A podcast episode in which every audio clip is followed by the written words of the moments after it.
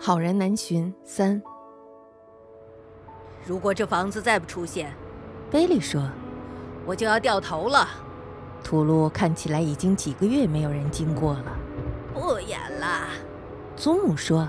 这句话刚一出口，他的脑海里就掠过了一个可怕的念头。他难为情地涨红了脸，瞪大了双眼，惊跳起来的时候踢到了角落里的手提箱。手提箱一动，底下的篮子上盖的报纸也随着一声低吼，猛地一下掀开了。猫咪皮提心纵身跃上了贝利的肩，两个孩子从座位里被甩了出来，母亲紧抱着婴儿摔出了车门，老太太则飞到了前座上，汽车在空中翻着跟头，左侧冲下，落进了路边的深沟里。贝利还坐在驾驶座上，长着一张白色的宽脸，橘色鼻子的灰斑猫则像毛毛虫一样紧附在他的脖子上。两个孩子发现手脚还能动，忙不迭地爬出了车，放声大喊，翻车啦！祖母蜷在仪表台下面，希望自己受了严重的伤，免得贝利把怒火全部发泄在他的身上。撞车前，他的脑海里冒出了可怕的念头，记忆中那座印象鲜明的房子不在乔治亚州，而是在田纳西州。贝利用双手把猫从脖子上扯下来，扔出了车窗，甩到了一棵大松树上，然后他爬出了车门，四处寻找孩子们的母亲。母亲背靠着红土沟的沟壁坐着，怀里的婴儿嚎啕大哭，他只受了一点轻伤，脸被划破了，肩骨也断了。翻车了，翻车了！两个孩子兴高采烈地大喊着，祖母瘸着脚爬出了汽车。可是没死人，庄斯达遗憾地说。祖母的帽子还别在头上，但帽檐折了，紫罗兰从边上垂了下来。除了两个孩子，一家人都在深沟里坐了下来，惊魂未定的瑟瑟发抖。也许会有别的车经过，母亲哑着嗓子说，我好像伤到了内脏。祖母按着侧腰说。没人接话，贝利的牙咬得咯咯直响。他穿着一件印有亮蓝色鹦鹉的黄色运动衫，此刻脸色和衣服一样的黄。祖母决定不告诉他那座房子在田纳西。土路在他们的头顶上大概十英寸高的地方，他们只能望见路对面树林的树冠。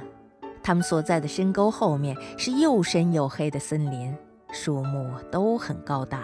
过了几分钟，遥远的山丘上开过来一辆车，车速很慢，仿佛车里的人正在观察他们。祖母站起身来，夸张地挥舞着双臂，想吸引他们的注意力。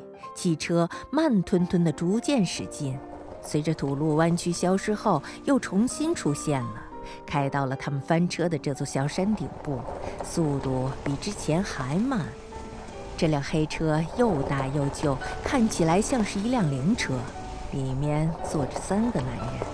黑车在一家人的头顶上停了下来，司机面无表情地低头看着坐在沟里的一家人，沉默地凝视了几分钟，然后他转头向其他两个人低声说了句什么。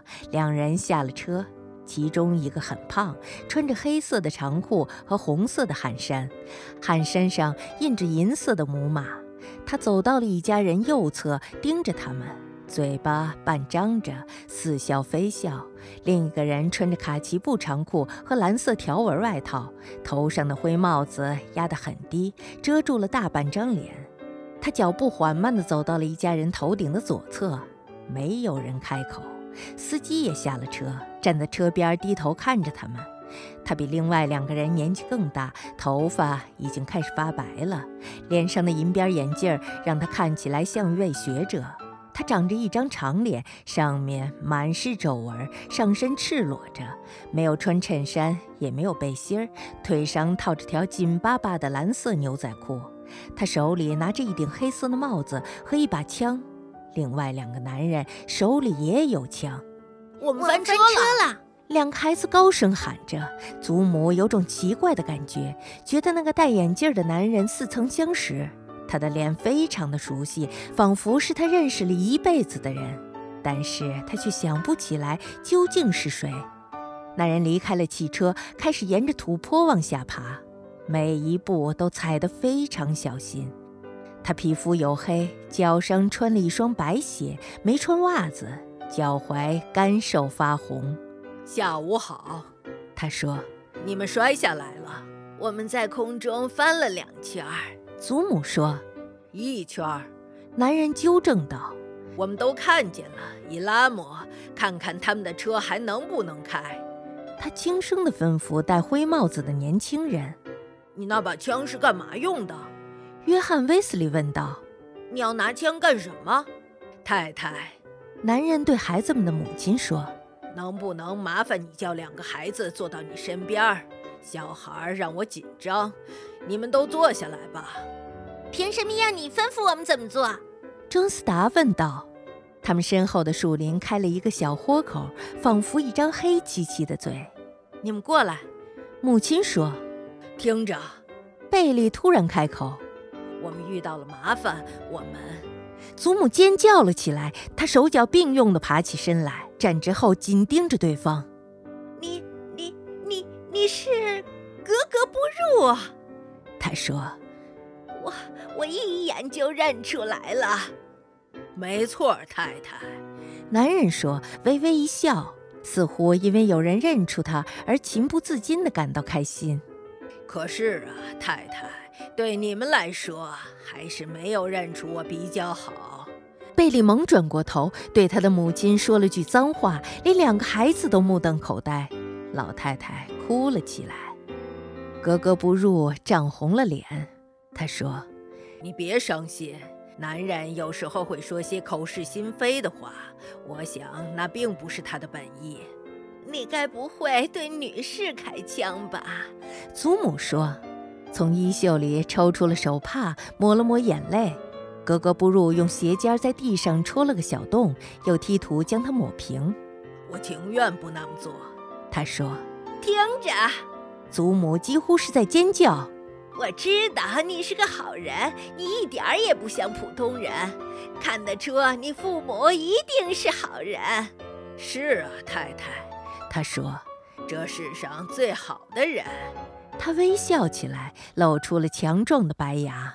上帝没造过比我母亲更好的女人，我爸有一副金子心肠。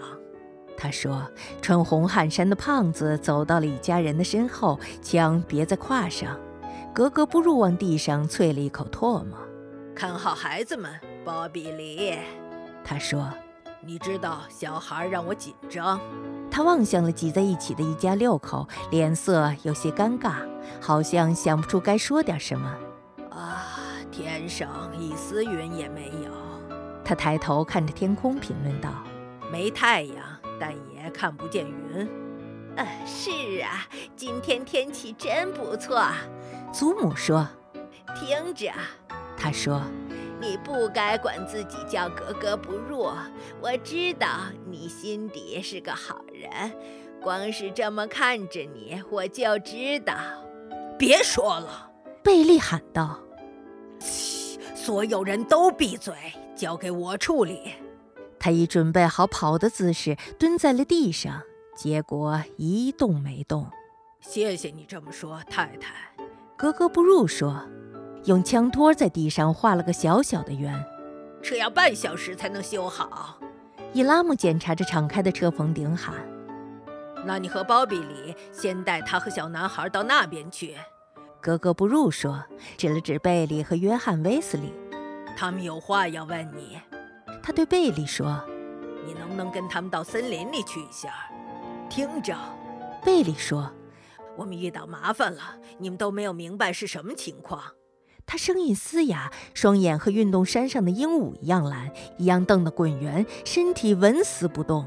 祖母抬手整理着帽檐，仿佛要和儿子一起走进森林，但他从帽子上掉了下来。他盯着帽檐看了片刻，松手让他落到了地上。伊拉姆抓住了贝利的胳膊，把他拉了起来，想搀扶一位老人。约翰·威斯利抓住了父亲的手，鲍比里跟在三人的后面，他们一起向森林走去。刚走到黑暗的入口，贝利就转过身来，靠在一棵松树光秃秃的灰色树干上喊道，我很快就回来，妈妈，等我。现在就回来呀！”他妈妈尖声喊道，但四个人走进了森林，消失不见了。“贝里儿啊！”祖母声音悲怆地喊道。他意识到自己正盯着格格不入，后者在他的前面蹲了下来。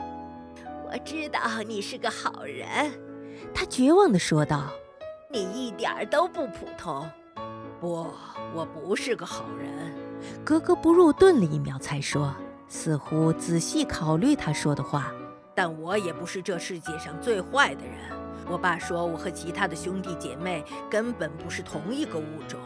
我爸当时说要我看，我爸当时说有些人活了一辈子什么都不问，还有些人必须搞懂这一切到底是为什么。这孩子就属于后者，他会对一切着迷。”他把黑帽子戴在了头上，忽然抬头看了看天空，又望向了森林深处，好像有些难为情。“抱歉，我没穿上上衣，对女士失礼了。”他说，微微地耸了耸肩膀。“逃出来的时候，我把原来的衣服都埋在了地里。这些衣服是从路上遇到的几个人的身上借来的。”他解释道。“没事儿，挺好的。”祖母说，“贝里的行李箱里可能有多余的衬衫。”“我会找找看的。”格格不入说。“他们他们把他带到哪儿去了？”孩子的母亲尖声叫道。“我爸也是个奇人。”格格不入说，“没人能骗到他，不过他从来不和当局惹麻烦，他很擅长对付那些人。